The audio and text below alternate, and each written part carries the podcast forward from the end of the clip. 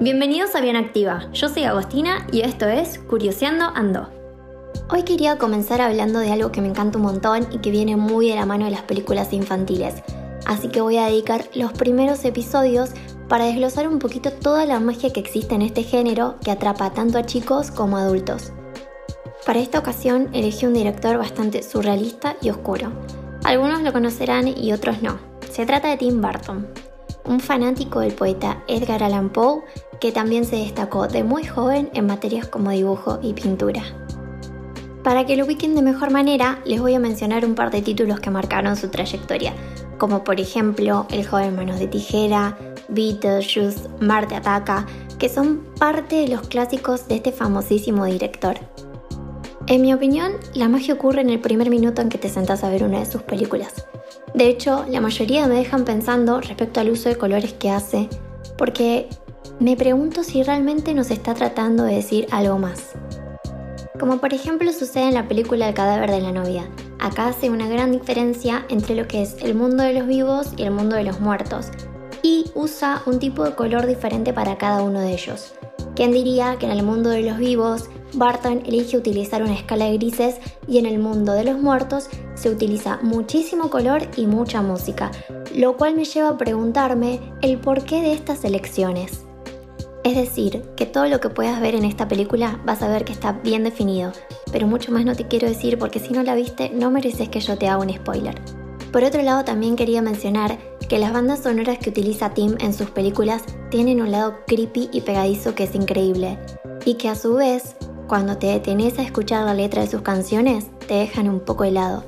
Por esta razón quería leerles algunas partes de las canciones que me llaman mucho la atención. Por ejemplo, en El cadáver de la novia, uno de los personajes canta una oración respecto a lo que él cree que es estar vivo, y dice, Pasajero es ese estado, todos sabemos muy bien, y la muerte es el remedio que nos llega sin saber. Es bastante llamativo cómo incorpora todo este tema de la muerte naturalizándolo y creo que en algún punto aliviando un poco cómo puede repercutir en los más chicos.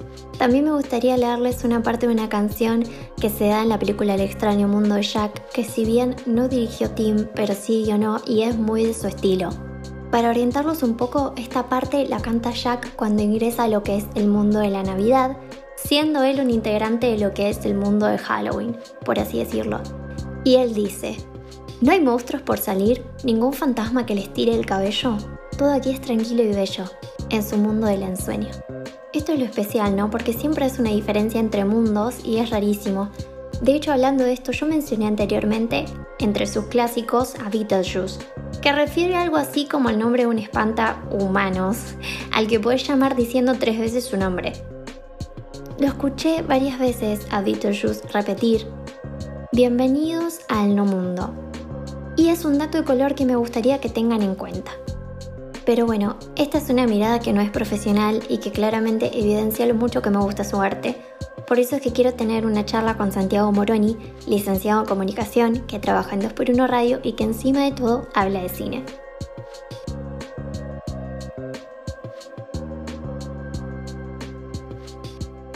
Buenas, Santi, ¿cómo estás?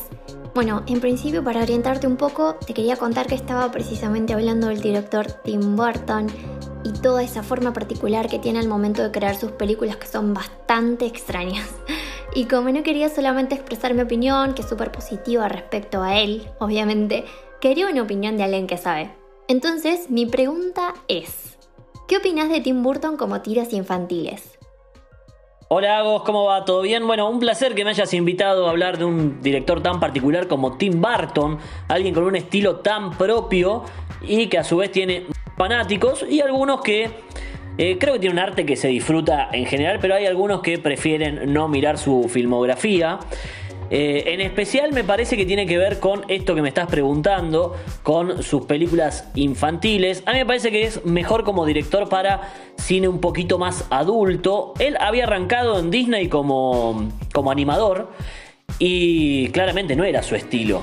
Si bien Disney por ahí en proyectos más chicos sí tiene distintos estilos, no sé si podía hacer una carrera muy prolífera dentro de este estudio y eh, le fue mucho mejor ya por su cuenta hasta que consiguió tener un nombre propio. Hoy la gente va a ver películas de Tim Burton, sabe que se va a encontrar cuando va a ver una de Tim Burton.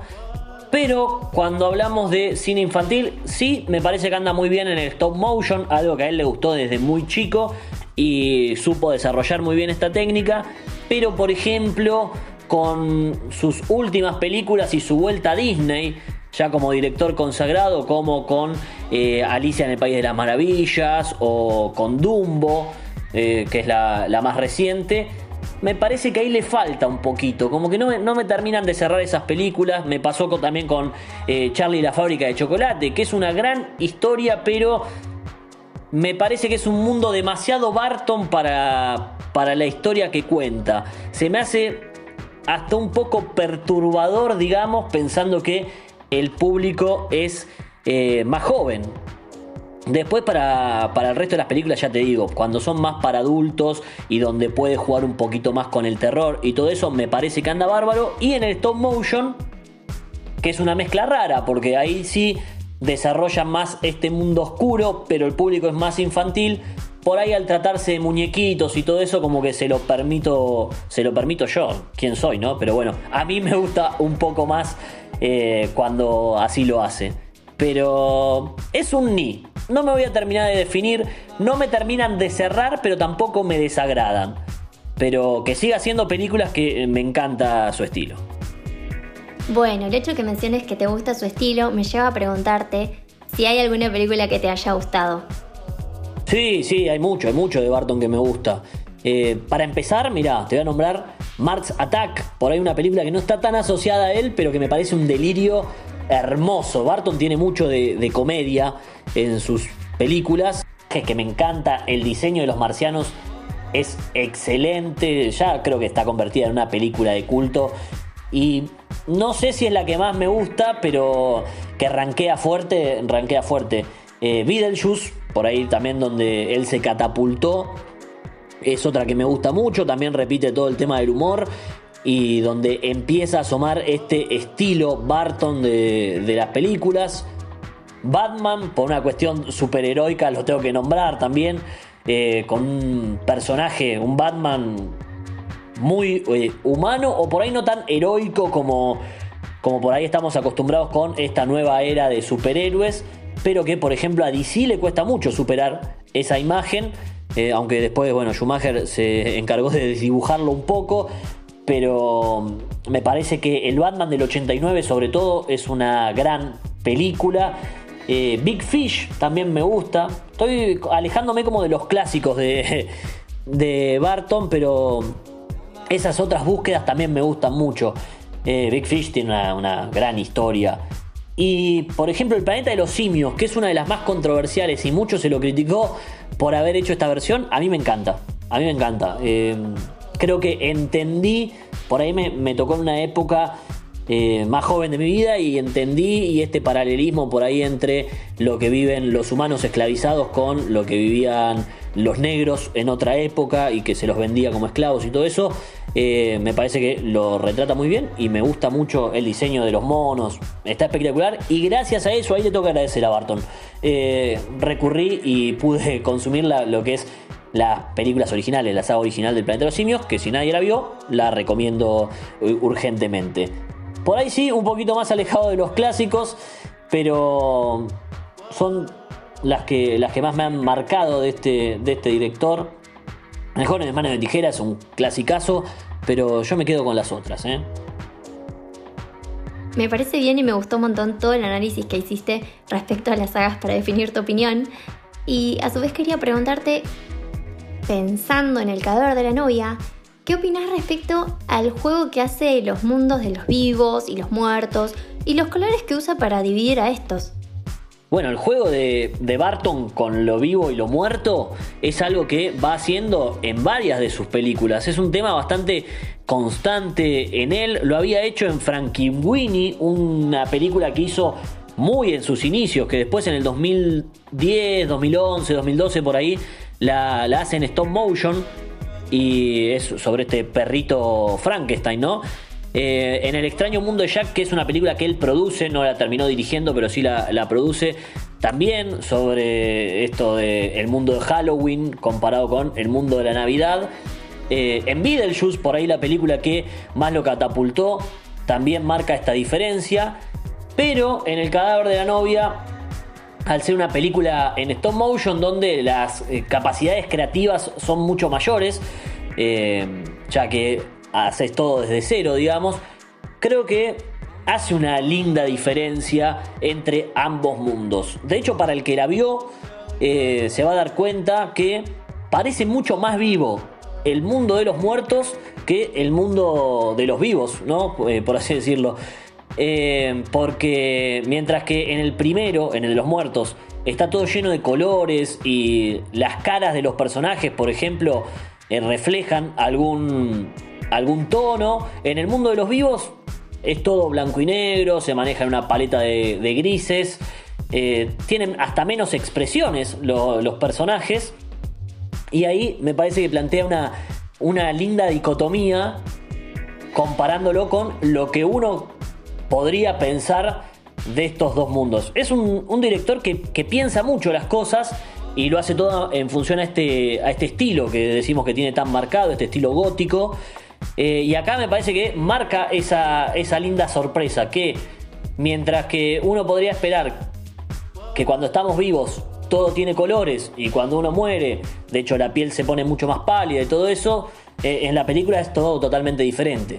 Eh, todo lo de color y lo lindo y, lo vívido está una vez que pasamos a mejor vida, mientras que en este plano todo es gris, todo es triste eh, y me parece que es una linda puesta creativa para contar esta película.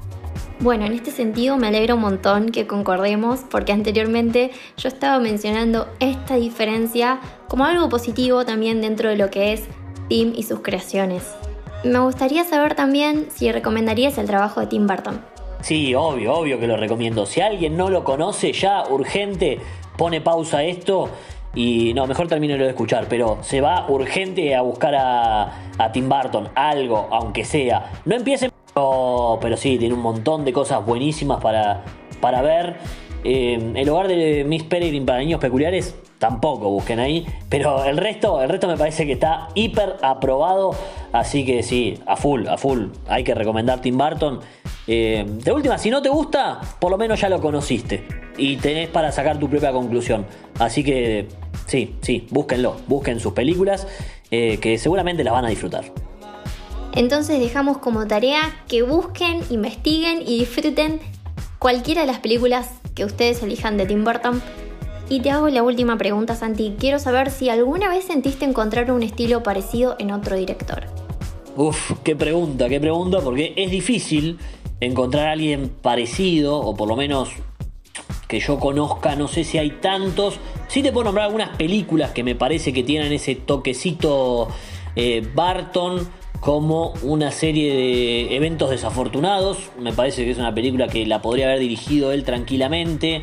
Eh, en cuanto a stop motion, por ejemplo, Paranormal eh, también tiene todo eso de, lo oscuro y es una película en stop motion que me dio mucho miedo. Por ahí el más cercano en su estilo y que trabajó varias veces, eh, lo, produjo Barton a él, es Henry Selick, que es el que dirigió, el que finalmente terminó dirigiendo El extraño mundo de Jack, con producción de, Tim Burton, pero también hizo otras películas eh, también dentro del stop motion como eh, Jim y el durazno gigante, por ejemplo, que tiene personajes así medios extraños y a lo, a lo Barton. O Caroline, otra película de terror que también juega con el mundo de los espíritus y todas esas cosas. Que me arriesgaría a decir que podría tomar el guante de Barton y eh, convertirse en un aliado eh, para, este director.